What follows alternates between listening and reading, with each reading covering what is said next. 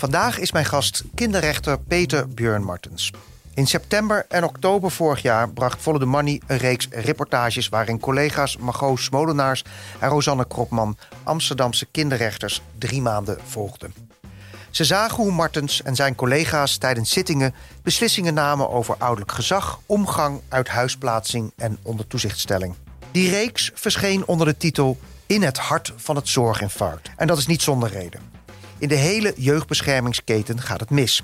De wachtlijsten bij de Raad voor de Kinderbescherming lopen op na meer dan een half jaar.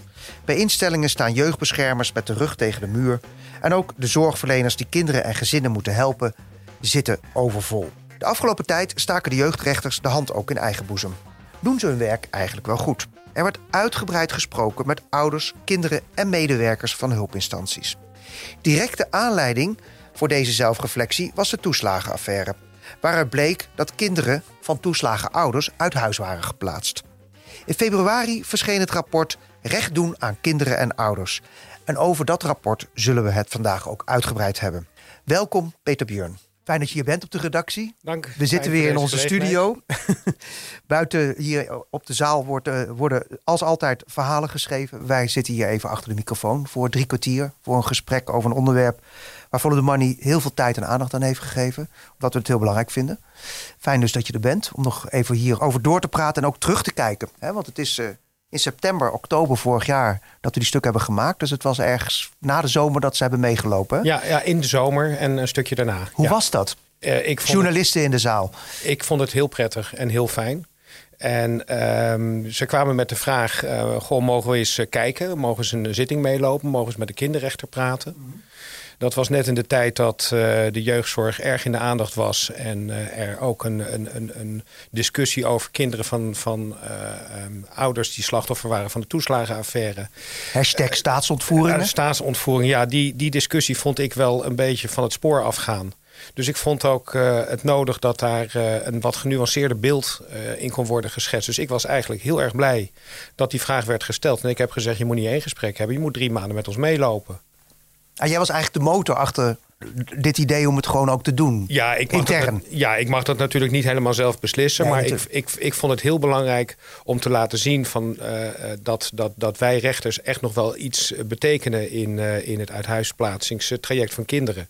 En dat wij heus wel goed nadenken voordat wij kinderen uit huis gaan plaatsen. Ja. Terwijl de landelijke discussie dreigt er een beetje het vreemd te ontstaan dat de overheid uh, bij nacht en nebel kinderen uit huis aan het stelen waren. Ja. En dat wilde ik wel even uh, tegengaan. Ja, nou uit die reeks verhalen blijkt dat dat in ieder geval niet speelt. We komen zo, zo meteen nog over die toeslagenouders te spreken. Wat wel uit die reeks reportages blijkt is dat jullie, nou ja, ja, een soort beslismachines zijn. Hè? Je krijgt ontzettend veel zaken langs van Ja. allerlei uh, probleemgezinnen waarbij ja, beslissingen moeten worden genomen uh, over die kinderen. Ook daarover gaan we het zo meteen hebben. Laat ik heel even naar de actualiteit gaan. Um, eind februari kwam een bericht van de inspectie Gezondheidszorg en Jeugd en de inspectie Justitie en Veiligheid. Dat zijn de twee inspecties die bekijken hoe het gaat in die hele sector van de jeugdhulpverlening en de jeugdbescherming. En dat rapport, daar word je niet echt vrolijk van. Een zinnetje, rechtelijke beslissingen worden niet uitgevoerd. Ja. Dus jullie besluiten, een kind moet uit huis worden geplaatst of, of anderszins. En dan gebeurt het niet. Ja. Hoe, wat, wat vind je daarvan? Nou, dat is vreselijk. Kijk, um, laat ik even vooropstellen. Het woord beslismachine vind ik zelf altijd een beetje ongelukkig. Hè. Dat, uh, dat zou betekenen dat wij uh, helemaal geen gevoel hebben. Dat hebben wij wel degelijk.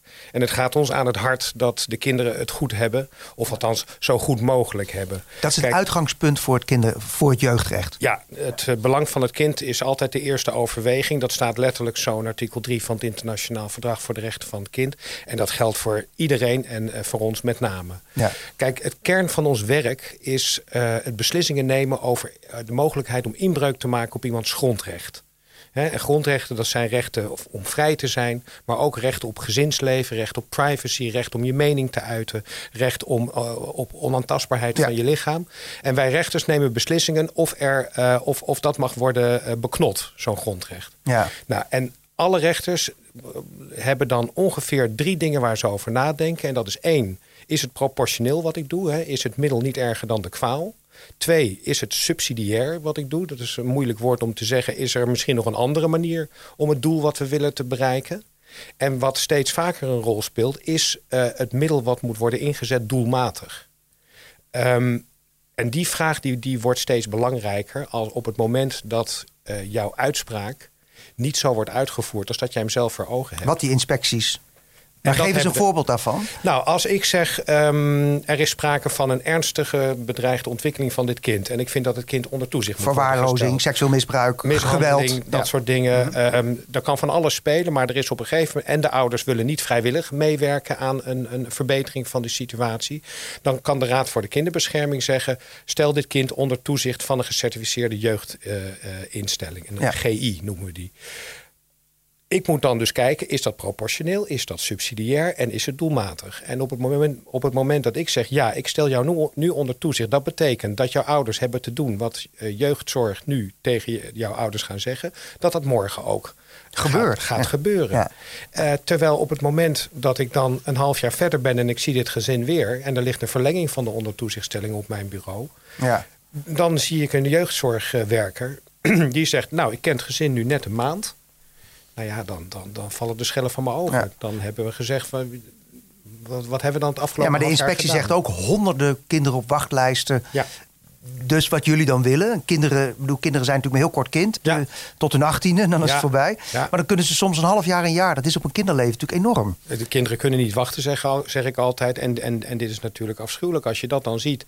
Dat mijn beslissing, hè, ik geef de beslissing, overheid, jij mag interveneren in, in dit gezin. Eh, en dan gebeurt er niks. Nee. Nou, daar is het zo dat, dat we dit niet uh, hier met ze uh, voor de eerste keer zeggen.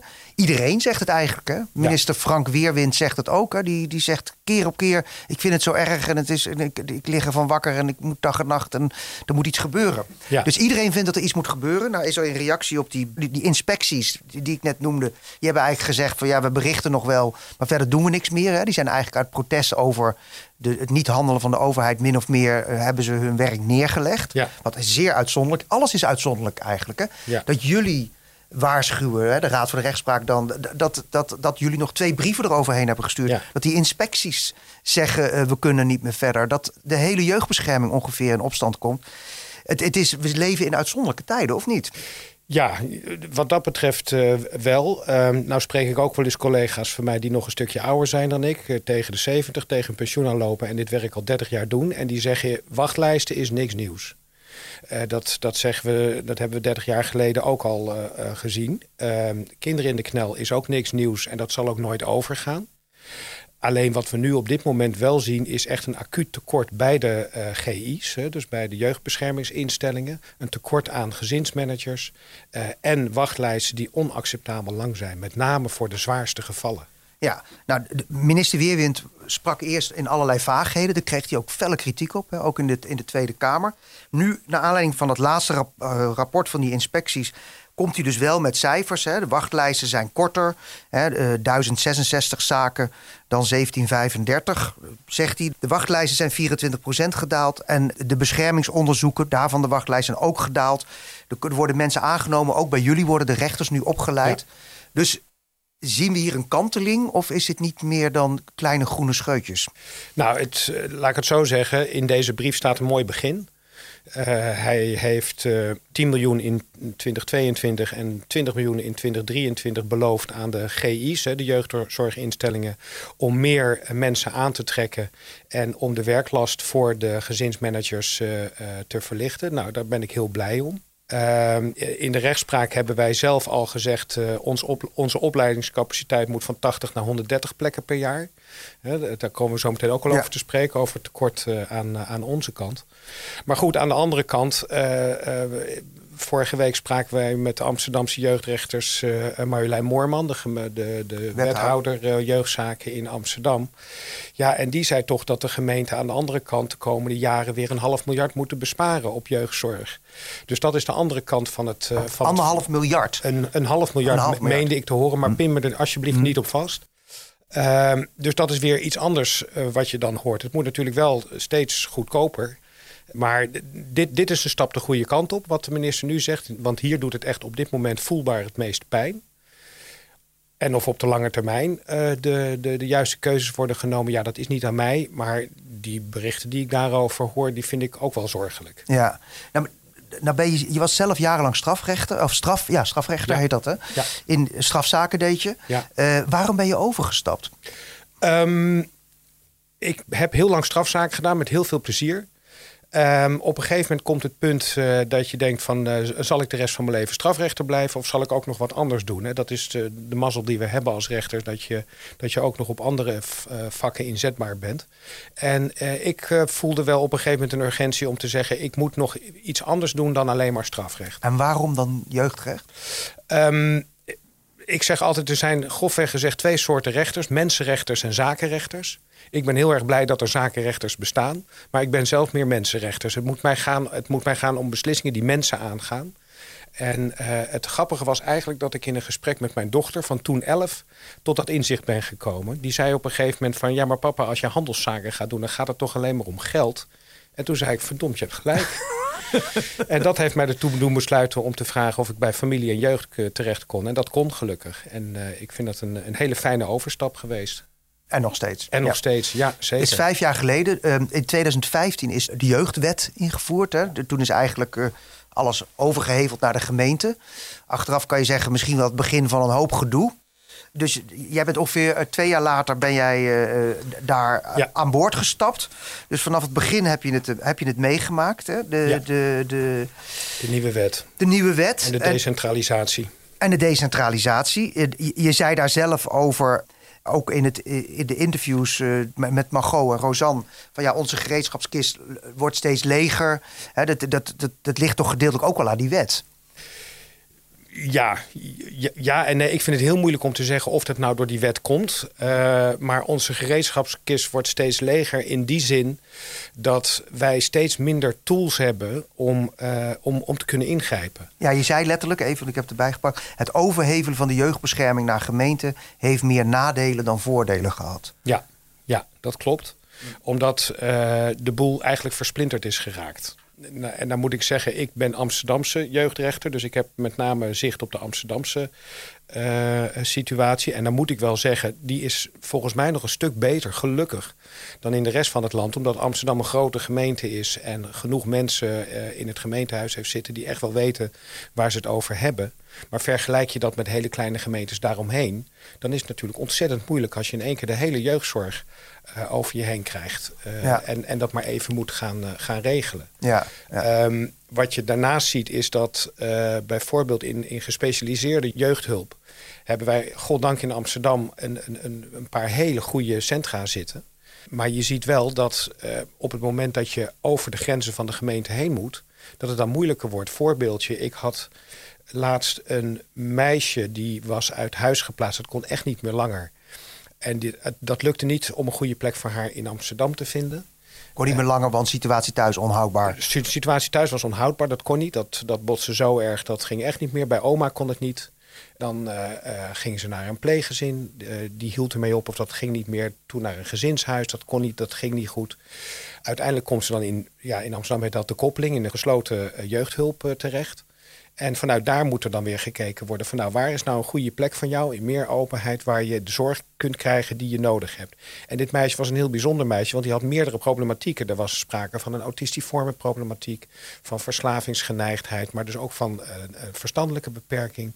Erg beïnvloedbaar, eh, erg makkelijke prooi voor, eh, voor jongens die... die Loverboys. Loverboys. En uiteindelijk was er een plek gevonden. Ik dacht uit mijn hoofd in Harreveld, maar het kan ook op een andere plek zijn, ergens aan de rand van het land. En iedereen zei van nou, dat is de plek waar zij moet zijn. En toen zei de gemeente van ja, maar daar hebben wij geen potje voor. Nou, dan breekt mijn hart. Ja. En, dat, en dan, dat zie je dat de decentralisatie op, op die vlakken, echt waar je het nodig hebt, tekort is geschoten. Ja, maar wanneer werd dat duidelijk? Hè? In 2019 komt eh, het rapport Kwetsbare Kinderen Onvoldoende Beschermd. Dat is Ja. het, eigenlijk het eerste kritische rapport van de Inspectie Gezondheidszorg en Jeugd en Inspectie Justitie en Veiligheid. Hè? Die, dat zijn die twee eh, inspectiediensten waar ik het net over had al. Ehm, wat zij daar beschreven, kwam jou dat al bekend voor? Merkte je toen al in de rechtszaal, dus vier jaar na invoering van die wet en twee jaar nadat jij jeugdrechter werd, dat er problemen waren? Ehm, ja, ik was toen nog relatief nieuw natuurlijk. Maar ik merkte wel dat er, eh, dat er geschoven werd met kinderen. En dat ik dacht van dit kan niet goed zijn. kinderen die van de ene instelling naar de andere instelling gaan. Ehm, eh, en dat je ziet dat die instellingen die doen ontzettend hun best om die kinderen de optimale zorg te geven. Maar tegelijkertijd hebben ze natuurlijk ook nog een commerciële agenda. Dat is niet iets waar ik iets aan kan doen, maar ik kan ze daar ook geen ongelijk in geven. Dus zij willen het liefste de gemakkelijkste probleemgevallen. Ja. En uh, ik geef ze daar geen ongelijk in, maar er moet natuurlijk wel een opvang zijn. Ja voor de moeilijkste probleemgevallen. Dat is ook wat, wat Margot en Rosanne hun stukken signaleren. Hè? Ja. Veel paardencoaches, weinig instellingen voor echt ingewikkelde kinderen. Zoals met die complexe problemen die je net beschreef. Ja. ja, en dat zijn allemaal individuele kinderen die, voor wie een individuele oplossing moet worden gevonden. Terwijl ja, als ik een, eh, een, een opvang zou moeten gaan regelen, dan wil ik ook het liefst een bepaald soort kinderen. Hè. Dan wil ik ook het liefst een, een, een aanbod hebben van, nou doe maar, doe maar, doe maar kinderen met uh, allemaal een, een, een lichtverstandelijke handicap. Die kan ik allemaal aan. Maar als ze daarnaast ook nog iets autistiforms hebben, dan wil ik ze niet hebben. Ja, ik zou het ook zo doen als ik commercieel was. Ja. Maar zo mag het natuurlijk niet zijn. En dat is, uh, en dat is een, een, een, een kwade ontwikkeling. Ja, geweest. maar nu zie je dus dat de minister zegt van nou ja, de wachtlijsten worden korter en we nemen wat extra mensen aan. En er is 10 miljoen hier en 10 miljoen daar. Maar waar we het nu over hebben, waar jij het nu over hebt, is als we dat willen veranderen, hè, dat die kinderen, die ingewikkelde kinderen ook goed en een ruime opvang kunnen krijgen, dat is een stelselhervorming weer. Hè? Dat is een stelselhervorming of misschien wel een stelselloslating. En eh, ik vind het moeilijk om daar als rechter iets over te zeggen, want daar ben ik niet voor. Ik beslis alleen maar, mogen kinderen uit huis worden geplaatst? En zo ja, mag dat in een gesloten instelling? Ja. Tegelijkertijd is er een, uh, is er een werkgroep bezig uh, met te streven naar nul gesloten uithuisplaatsing in 2030. ik hoop heel erg dat dat, dat, dat ooit gaat lukken, maar ik ben bang van niet. Maar waar, waar ik wel voor ben, is dat er. Er hoeven niet zozeer gebouwen te zijn in het land, maar er moeten overlegstructuren zijn in het land. Die kunnen zeggen: wij laten dit kind niet vallen. Ja. En het maakt niet uit wie het betaalt of hoe dat wordt betaald. Wij, wij zorgen ervoor dat dit kind een plek krijgt. En daar zijn jullie als rechters dan bij geholpen, zou ik maar zeggen. Want daar zijn wij bij geholpen. Ja. Oké, okay, duidelijk. 2019 komt dan dat eerste rapport. Dan gaan jullie die brieven schrijven. En de situatie loopt steeds hoger op. De urgentie wordt steeds groter. Media als Follow the Money, maar ook allerlei andere media gaan publiceren. In de Tweede Kamer loopt het op. En dan komt er ook nog die toeslagenaffaire eroverheen. Ja. Um, tot nu toe hebben we het eigenlijk gehad over iedereen behalve de rechters zelf. Maar naar aanleiding van die toeslagenaffaire hebben jullie intern, eigenlijk alle rechters, de Raad van State, uh, lagere rechtbanken, maar ook de jeugdrechters besloten van laten we de hand in zijn eigen boezem steken en kijken hoe het bij ons intern zit. Voordat ik daaraan begin, ik heb het rapport gelezen over die kinderen zelf. Die 600, 1600 kinderen die dan wel of niet gedwongen uit huis zijn geplaatst. Uh, die toebehoren tot gezinnen die slachtoffer zijn van die toeslagenverre. Daarover staat niks in dat rapport. Nee, nee dat, daar, daar gaat dit rapport niet over. Dat is een ander onderzoek wat nog plaats moet vinden. Op dit moment wordt er gedebatteerd om een wet die het mogelijk maakt dat wij kunnen beschikken over de cijfers van de Belastingdienst. Om te kijken wie zijn die kinderen van toeslagenaffaire ouders die nou uit huis zijn geplaatst. Want bij ons staat dat niet op het dossier met de stempel. Pas op, let op, nee, toeslagenkind. Dat wist je dus ook helemaal Dat niet. weten wij helemaal niet. En pas als we dat hebben, dan kunnen we al die dossiers tegen het licht gaan houden. En kijken of de uh, uh, onterechte ter terugvordering van toeslagen echt invloed heeft gehad op uithuisplaatsing van die kinderen. Kijk, wij, als je het mij als, als kinderrechter zou vragen, zeg ik altijd: armoede alleen is nooit een reden om een kind uit huis te plaatsen. Nee. Uh, maar het is natuurlijk te gemakkelijk om te zeggen. Um, armoede waar je plotseling in, te, in terechtkomt, kan voor stress zorgen. Uh, kan voor alcoholisme zorgen, kan voor kindermisbruik of kindermishandeling zorgen vanwege die stress die er is.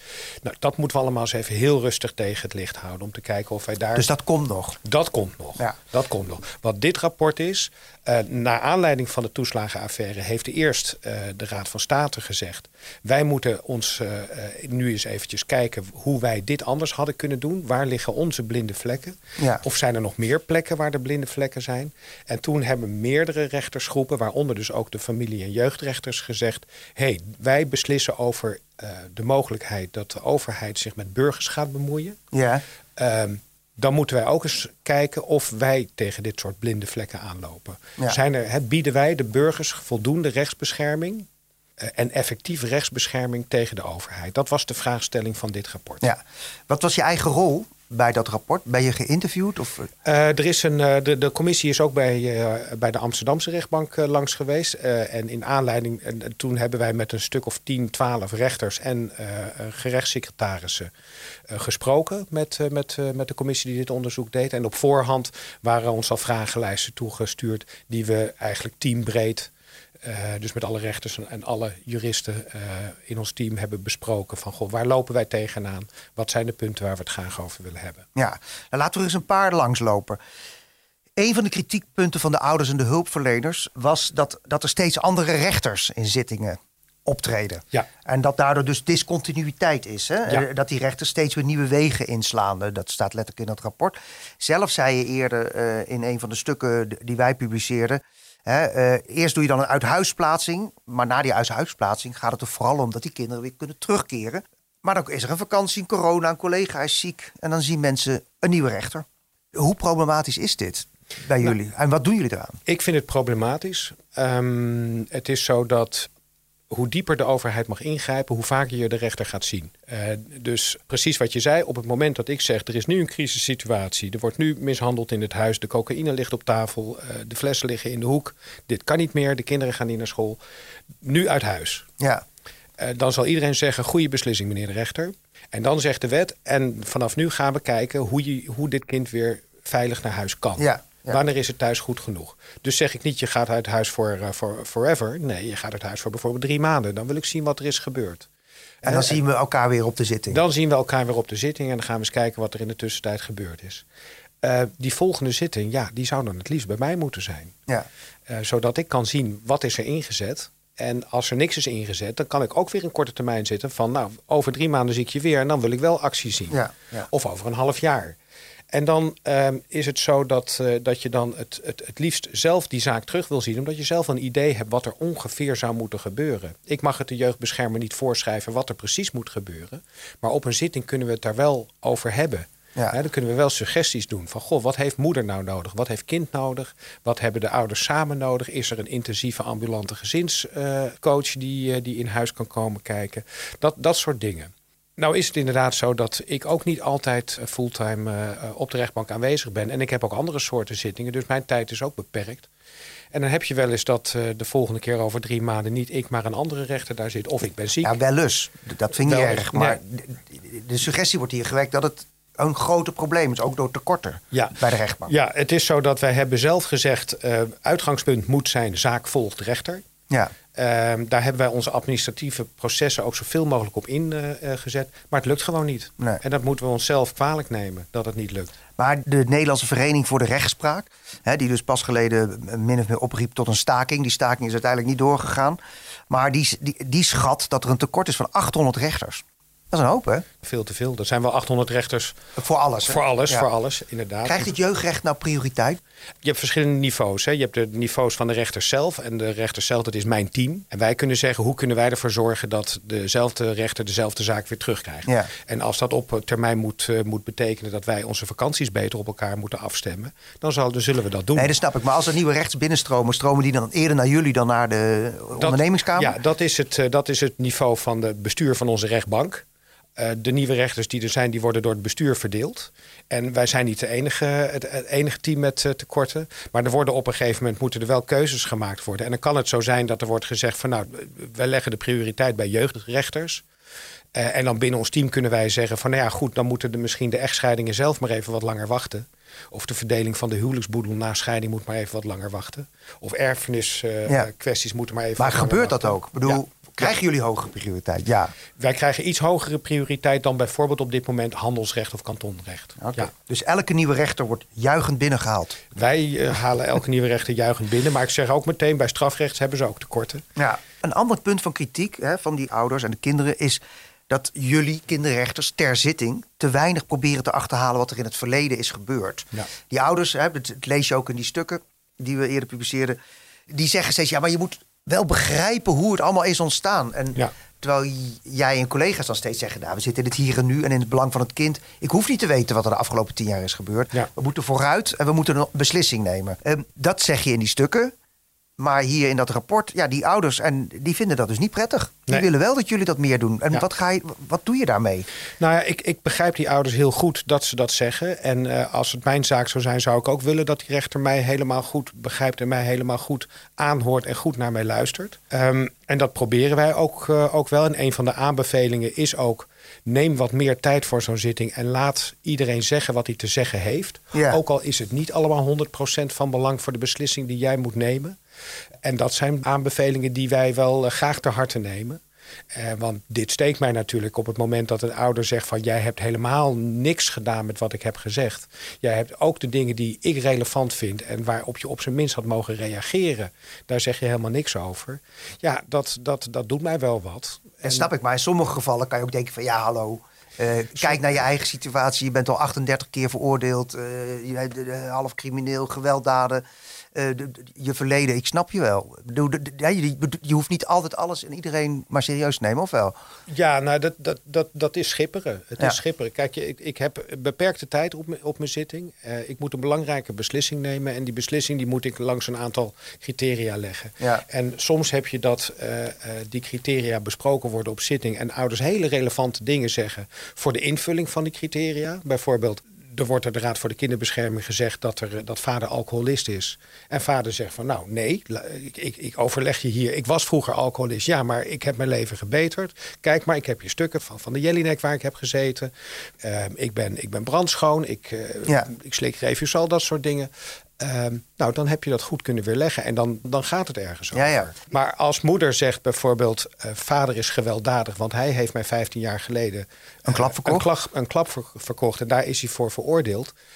Dan is dat, ja, hoe, hoe lullig het ook klinkt, minder relevant nu. Want het gaat erom, slaat vader het kind? Ja. Nu. Ja, ja, ja. En op het moment dat ik daaraan voorbij ga, zal moeder zich niet geluisterd voelen of Mhm. beluisterd voelen. Want ik ben er eigenlijk een beetje overheen gestapt over die klap. Ja. Terwijl dat voor haar een enorm groot issue is. Ja, ja, en, daar, en ik vind het wel dat, dat, dat ik daar toch wel op een of andere manier daar aandacht aan moet geven. Ja, maar, maar je zegt dus eigenlijk naar aanleiding van, de, van deze zelfreflectie van oké, dit is een blinde vlek, Ja. maar het is ook een nauw pad wat je moet lopen. Ja. En dus niet alles kan je verdisconteren en eh, in, je, in je vonnissen. Hè? Nee. Soms valt het er buiten, maar we kunnen wel iets meer kijken dan dat, dat we tot nu toe deden. Ja, het zijn twee dingen. Eh, ouders die eh, vinden dat er onvoldoende naar ze geluisterd is, dat, dat, dat trekken wij ons aan. En wij vinden dat we het gesprek volledig moeten voeren. Maar ouders zullen altijd vinden dat ze misdeeld worden als hun kind het huis wordt geplaatst, toch? Of, Ja, het is misschien te gemakkelijk om te zeggen dat luisteren iets anders is dan gelijk krijgen. Ja. Maar ik trek me dit wel aan. Kijk, als dit het teneur is, dan, dan vind ik dat, dat, dat ik moet beter mijn best doen om eh, de ouders het gevoel te geven dat ze in ieder geval alles hebben kunnen zeggen. Ja. Ander punt is, ehm, ik geef vaak mijn beslissing meteen op de zitting mondeling. Van jongens, we gaan het komende jaar gaan we dit doen. Een ondertoezichtstelling voor een half jaar en een uithuisplaatsing over voor, voor drie maanden. En over drie maanden zien we elkaar weer. Ja, pok. En het gaat vandaag. en hier moet u het mee doen. Ja, en vandaag gaat dat in. Ja. Oké, en dan hoop ik dus dat morgen, die, eh, dat, dat morgen eh, gerealiseerd is. Wij moeten van de wet die uitspraak ook nog op papier zetten. Ja. Ehm, en dat moet binnen twee weken. Moet, die, eh, moet, moet dat proces verbaal van die uitspraak klaar zijn. Dus na mijn uitspraak, na de zitting, waar vier van dat soort of vijf van dat soort uitspraken gedaan zijn, gaat de griffier, de gerechtssecretaris, die gaat die vonnissen, eh, die beschikkingen uitwerken. En daarin moet staan eh, waarover het gaat, wat de standpunten zijn van Ja. partijen en wat mijn overwegingen zijn geweest en wat mijn uitspraak is geweest. En dat moet volgens de wet volledig overeenkomen met wat ik heb gezegd. En daar komt nog wel eens voor dat ik het net iets anders heb gezegd dan dat het uiteindelijk op papier komt te staan. Of dat ik het net in iets eenvoudiger en duidelijker taal heb gezegd dan dat het op papier komt te staan. Wat gaan jullie daaraan doen dan? Opnemen? Dat nou, dat, daar moeten we het ook eens een keer goed over hebben. Hè? Want ehm, eh, als ouders zeggen, ik zie, niet, ik zie namelijk in dat stuk wat ik op papier heb gezet, Zie ik dingen niet terug? zie, zie ik mijn argumenten niet Ja, terug. Ja, ja. Eigen argument van de zie ik mijn argumenten, zie ik mijn eigen argumenten niet terug. En zie ik ook niet eh, terug wat er met die argumenten is gedaan. Alright. Dan nog een andere, best belangrijk denk ik voor ouders, is contra-expertise. Ja. Dat die mensen zeggen van ja, maar jullie zeggen wel dit en dat. En de, de, de- een van de verwijten is ook dat jullie veel te veel je oren laten, of je, ja, je oren laten hangen naar die, naar die gerechtelijke instanties en naar die kinderbescherming. Dat jullie die dus veel serieuzer nemen dan die ouders. Dat, dat zit ze nogal dwars, blijkt uit dat rapport. Hè? Ja, ja dat, dat, dat, dat zit ze dwars. En uh, ik kan me dat ook wel goed voorstellen dat je dat dwars zit. Want kijk, elke keer als wij iets doen waar die ouders het niet mee eens zijn, dan hebben wij dus feitelijk de Raad voor de Kinderbescherming of de, uh, de, de gecertificeerde instelling uh, gelijk gekregen. Dus de ouders Ja. ongelijk. Ja. Ehm, en het zal misschien, als ik, ik heb de cijfers niet op een rij, maar het zal ongetwijfeld zo zijn dat wij vaker een verzoek toewijzen eh, dan dat wij het afwijzen. Ja. Eh, en als je, wat ik net zei, hoe dieper de overheid ingraaft, hoe vaker je de rechter ziet. Als je dan keer op keer op keer Mhm. eh, een verlenging krijgt als ouder, dan zul je op een gegeven moment zeggen: ja, zie je wel, je luistert niet naar mij, je luistert alleen maar naar wat de eh, gecertificeerde instelling Ja. eh, ehm, eh, doet en zegt en geeft hun gelijk. Ja. En dat vind ik ja, best, best, best pijnlijk, omdat ik het de ouders. Het is natuurlijk mijn taak ook om het de ouders zo goed mogelijk uit te leggen. Waarom ik het goed vind dat een gecertificeerde instelling zich met dit gezin mag bemoeien. Ook, al, Ja. ook als de ouders dat niet willen. Ja. Je hebt natuurlijk altijd te maken met ouders die zeggen van ik, ik wil dit niet op vrijwillige basis doen. Ja. Dus, en ik zeg dan van nou, dan moet het maar onvrijwillig. Ja, dat is natuurlijk super Maar dat ga je niet oplossen.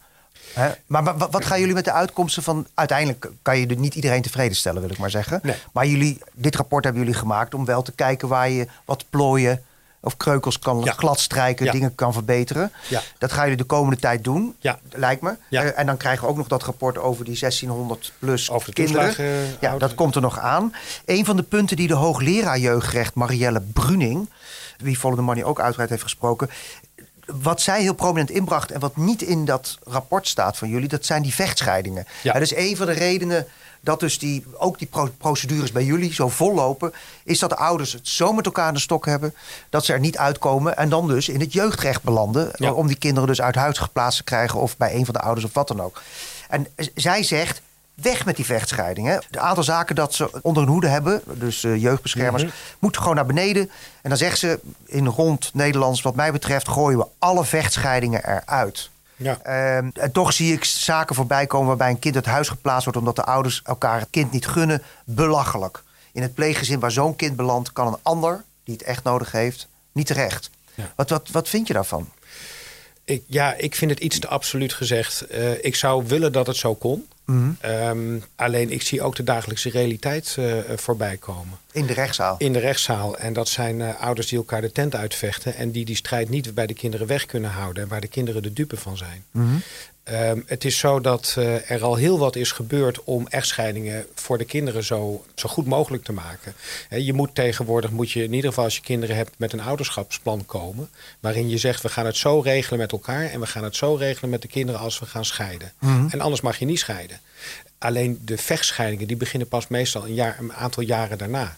Eh, moeder mag niet van vader met de kinderen op vakantie naar, naar oma in Frankrijk. Vader is het niet eens met een, met een bepaalde eh, medische ingreep die, eh, die, die de dochter nodig heeft volgens moeder. Daar komen ruzies over en zo komen de, de zaken op ouderniveau bij ons binnen. Dan zeggen wij van nou, huppatee, we nemen een beslissing. Mag wel, mag niet. Maar dat is vaak niet de, de, de oplossing van het probleem. De oplossing van het probleem die zit veel dieper. Namelijk hoe gaan ouders het goed maken voor hun kind? En hoe gaan ouders leren communiceren in het belang van hun kind? Ja. In plaats van willen winnen van elkaar. Ja, nou, dan vertelde Margot Smolenaars voor de uitzending, eh voordat deze podcast opnamen, dat er dus in Amsterdam in ieder geval instellingen zijn die proberen bij die vechtscheidingen echt het middel om te voorkomen Ja. dat ze bij jullie op zitting komen. Ja. Maar dat dat eigenlijk is misgelopen, omdat dus die meteen wachtlijsten waren van hier tot Tokio, dat die instellingen toen hebben gezegd, laat maar zitten. Dat doen. ja het, het, het ligt is een iets beetje gen- kort door de bocht, Ja, het hè? ligt Ja. iets genuanceerder, maar eh, er zijn verschillende eh, eh, instellingen in Amsterdam, Altra, Arkin, eh, dat soort eh, eh, instellingen die hebben eh, eh, trajecten voor ouders, eh, trajecten voor ouderschap na scheiding. Hoe richt je het voor je kinderen in? Hoe leer je met elkaar communiceren op een respectvolle manier, zodat kind er geen last van heeft, dat, dat die ziet Ja. van hé, mijn ouders die zijn vijanden van elkaar. Want een kind die voelt dat meteen aan. En een kind is natuurlijk voor de helft gebouwd uit genen van zijn vader Ja, ja. en uit genen van je moeder. Dus als je moeder tegen jou zegt, jouw vader is een lul, dan zeg je dus eigenlijk, jij bent voor de helft ook een lul. Ja. En dat, dat, dat soort dingen, dat soort dynamieken leer je op dat soort eh, trajecten. Nu hadden wij, zoals wij dat in zoals we dat noemden, het uniform hulpaanbod. Op het moment dat ouders dus met een discussie bij mij komen en zeggen neem een beslissing, dan kan ik zeggen van goh, heeft u wel eens erover nagedacht om zo'n ouderschapstraject aan te eh, Ja, ja, ja. En dan stuur je wij dus eigenlijk Ja. op pad. Ja, en niet geheel vrijblijvend. Want het voordeel is, je kunt meteen terecht en eh, eh, het wordt nog betaald ook. Ja, Alleen het nadeel is dat als je daar niet aan meewerkt... dan gaan wij ook een melding doen bij de Raad voor de Kinderbescherming... om te kijken van, moet dit gevolgen hebben voor, voor het kind? ja, ja. Want je wil natuurlijk... Kijk, natuurlijk, ouders moeten het oplossen in zo'n geval. Ja, Ja, Ja. maar op het moment dat ze dat niet kunnen... of dat ze dat niet doen... en dat, dat komt in alle lagen van de bevolking voor... van Amsterdam-Noord tot Amsterdam-Zuidoost... van de grachtengordel tot, eh, tot Zuid... Eh, op het moment dat ze dat niet doen... dan zul je uiteindelijk zien dat het kind het contact met een van de ouders gaat verliezen. ja. En dat werd vroeger misschien niet zo erg gevonden... maar tegenwoordig is dat wel degelijk een ernstige bedreiging... van de ontwikkeling van een kind. ja. En laat dat nou precies de wettelijke voorwaarden zijn voor een ondertoezichtstelling. Ja. Laten we nog even naar een, een, een case gaan die eh, in de verhalen die we bij Follow the Money hebben gepubliceerd een paar keer terugkomt. De zaak van Bianca. Ja. 12-jarig meisje. Ja. Eh, woonde in een gezin waarvan de vader eh, ernstig ziek wordt op een gegeven moment. Zij brengt vanaf 2017, dus vanaf haar zevende, achtste jaar, eigenlijk het grootste deel van haar tijd in bed door. Ja. Kijkend op haar mobiele telefoon, gaat niet of nauwelijks naar school. En dan belandt ze bij jou. Ja. En jij gaat die zaak behandelen. Ja. En eh, eh, ze komt in een eh crisisopvangpleeggezin of een crisispleeggezin heet het geloof ik terecht. Dan kan ze drie maanden blijven. Ja. En dan moet ze terug naar de moeder. Ja. Het En dan? Ja, het, het was zo dat, dat ze eigenlijk noodgedwongen terugging naar, naar, naar moeder, omdat het crisispleeggezin dat hield ermee op. En toen heeft de GI gezegd van nou, gaan we nu naar een volgend crisispleeggezin doorplaatsen? Nee, laten we dan weer proberen bij moeder thuis met extra hulp. Om even de situatie te schetsen. Moeder had een verstandelijke beperking. eh, had moeite ook met Nederlands eh, spreken. eh, had daardoor bijvoorbeeld ook de verblijfsvergunning nog niet helemaal goed op orde. Dus kreeg te weinig geld. Maar er was ook wel sprake van dat moeder onvoldoende haar kind kon enthousiasmeren en, en motiveren om dingen te gaan doen. Dus ehm, ehm, moeder vond het al heel snel goed als dat kind thuis bleef. Of erger nog, die zei al eh, af en toe: blijf jij maar thuis bij mij. Dan, dan hebben wij het gezellig en dan eh, kun je een beetje voor mij zorgen. Dus de eh, kinderbescherming was daar al, had daar lucht van gekregen en zag dat en kwam daar binnen. En dan zagen ze om drie uur 's middags iedereen op bed liggen. Moeder en, en kinderen. En dat meisje zat alleen maar op de telefoon terwijl ze nooit naar school ging. Eh, ze zat op het speciaal onderwijs en er, er, kwam elke dag een busje eh, langsrijden om haar op te halen. En dan stond ze de hele tijd niet klaar. Moeder zei van ja, dat komt omdat ze dat busje zo stom vindt, want er zitten allemaal stomme kinderen in. Bianca zelf die zei van ja, ik, ik wil best wel, maar, maar het, het gaat gewoon niet. Nou, uiteindelijk eh, was de, het verzoek van de GI ja, dan maar weer uit huis. Ja. En ze hadden op dat moment Nieuwe plaatsing. een, een nieuwe plaatsing, nieuwe uithuisplaatsing.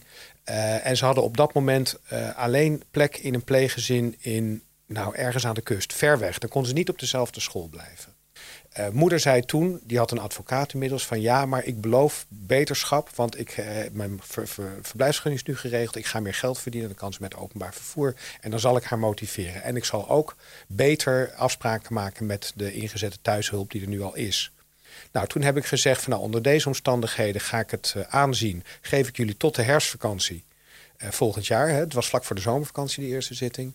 En dan wil ik jullie weer terugzien. En dan wil ik gezien hebben dat zij elke dag naar school is gegaan. En alleen afwezig is met een doktersbriefje. Noem je de toga-dreiging, hè? De, de dreiging van de toga. Dreiging van de toga. Ja, ja. de fluwelen vuist eh, noem ik het ook wel eens. En tegelijkertijd, als de, eh, de GI het dan nog niet eh, goed vindt, dan wil ik ook dat de GI alvast gaat kijken naar wie, waar, waar kan ze dan in Amsterdam terecht. Of in ieder geval zo In de dat, buurt ze, van school. dat ja. ze op diezelfde school kan blijven. Waar ze eh, naar groep 8 ging. Dus dat is een belangrijk jaar. Ja. Je, je wil dat ze dat afmaakt. Nou, drie maanden later krijg ik goede berichten. Ik krijg een bericht van de, van de GI, van de gezinsmanager. Die zegt van nou, mevrouw is als een blad aan de boom omgeslagen. Die werkt nu wel aan alles mee. Mhm. Eh, ze is elke dag naar school gegaan. Er is sprake van een heel klein beetje verzuim. Eh, vader was inmiddels ook weer terug thuis. Eh, en die, die, die kon ook weer goed ondersteuning geven in het gezin. Ja. Dus drie maanden later, vlak voor de herfstvakantie, zaten we weer aan tafel. En toen zei de, de gezinsmanager van nou, volgens mij is het niet meer nodig. De uithuisplaatsing. Dus dat was... eh, dat Goed was nieuws. Goed nieuws. En een, en een groot compliment ook aan, eh, aan, aan de gezinsmanager om dat, eh, om dat zo te doen. Ehm, staartje van dit verhaal is dat een aantal maanden later, bij de verlenging van de ondertoezichtstelling, dus na De- de de- kerstvakantie, ja. Dus dit is nog nieuw ten opzichte van de stukken. Kreeg ik ze weer. En toen bleek dat het toch niet, niet goed genoeg ging. Terugval. Terugval. Zat ze weer thuis? Ze zat weer te veel thuis. Uh, moeder was weer wat afstandelijker geworden richting de hulp die was uh, ingeschakeld. En toen is ze alsnog naar een, uh, naar een, gezinshuis gegaan, maar wel eentje in Amsterdam, zodat, zodat ze op dezelfde school kon blijven. En, en dan in het weekend naar huis. Oké. Want er was niks mis tussen de liefde van ouders en kind en de liefde van kind naar, naar, naar de ouders. Nee. Alleen. Ah, oké, oké. Dus het verhaal van Bianca is nog niet afgelopen. Ga je er nou, nog terugzien? Ehm, de ondertoezichtstelling loopt nog en de uithuisplaatsing bij dit pleeggezin loopt nog. Dus ik, ik ga ze nog wel eens terugzien. En ik hoop dat er weer terug kan worden gewerkt naar meer thuis. Ja. Maar goed, je hebt ook wel, je hebt ook wel uh, af en toe uh, um, gezinnen die, die, die deze status quo wel oké vinden. Die zeggen van nou, ik vind het fijn dat andere mensen haar kunnen motiveren om naar school te gaan, om naar clubs te gaan, uh, ballet, naar tandarts te gaan. Tandarts te gaan, dat soort dingen zodat ik in het weekend uh, alleen maar van ze hoef te houden. Ja. En, eh, maar goed, het, het, het, bijzondere van dit verhaal, zeker gezien dit hele gesprek, hè, waarbij we natuurlijk over enorme tekortkomingen uh, in de jeugdzorg hebben gesproken en over de, het ontbreken van, uh, van, van mensen in de hulpverlening die dan vervolgens jullie uithuisplaatsingen kunnen realiseren, is dat in, in deze zaak je toch wel uh, ziet dat het wel is geland. En dat er in ieder geval stappen zijn gezet. En dat zo'n meisje dan toch nou ja, min of meer terechtkomt op een plek waar ze enige kans maakt. Ja. Hè, als we nou gewoon even in het brede kijken. Hè, ik hoop dat je de komende jaren, of ik denk dat je de komende jaren wel jeugdrechter blijft. Ja. Blijven wij voortmodderen in Nederland? Of heb je er toch vertrouwen in dat nu de urgentie zo gevoeld wordt dat er verbeterslagen gemaakt zullen gaan worden? Zowel binnen de rechterlijke macht als ook in het hele omveld van waar jullie bezig zijn. Nou, laten we één ding vooropstellen. Oplossen doen we het nooit. Er zullen altijd jeugdproblemen uh, zijn en blijven. En er zullen altijd kinderen zijn in problemen. Ik heb wel het idee dat we de zaak nu wel zo urgent hebben gemaakt... dat uh, iedereen wel weet, zo kan dit niet langer. Er moeten kortere wachtlijsten komen. Er moet een uitbreiding komen van gezinsmanagers. Er moeten weer meer rechters zijn die het aantal zaken en complexe zaken ook goed kan, uh, kan uh, beoordelen. Uh, en ik hoop van harte dat, dat, dat daar nu een begin mee wordt gemaakt. Oké, okay, hartelijk dank. Graag gedaan.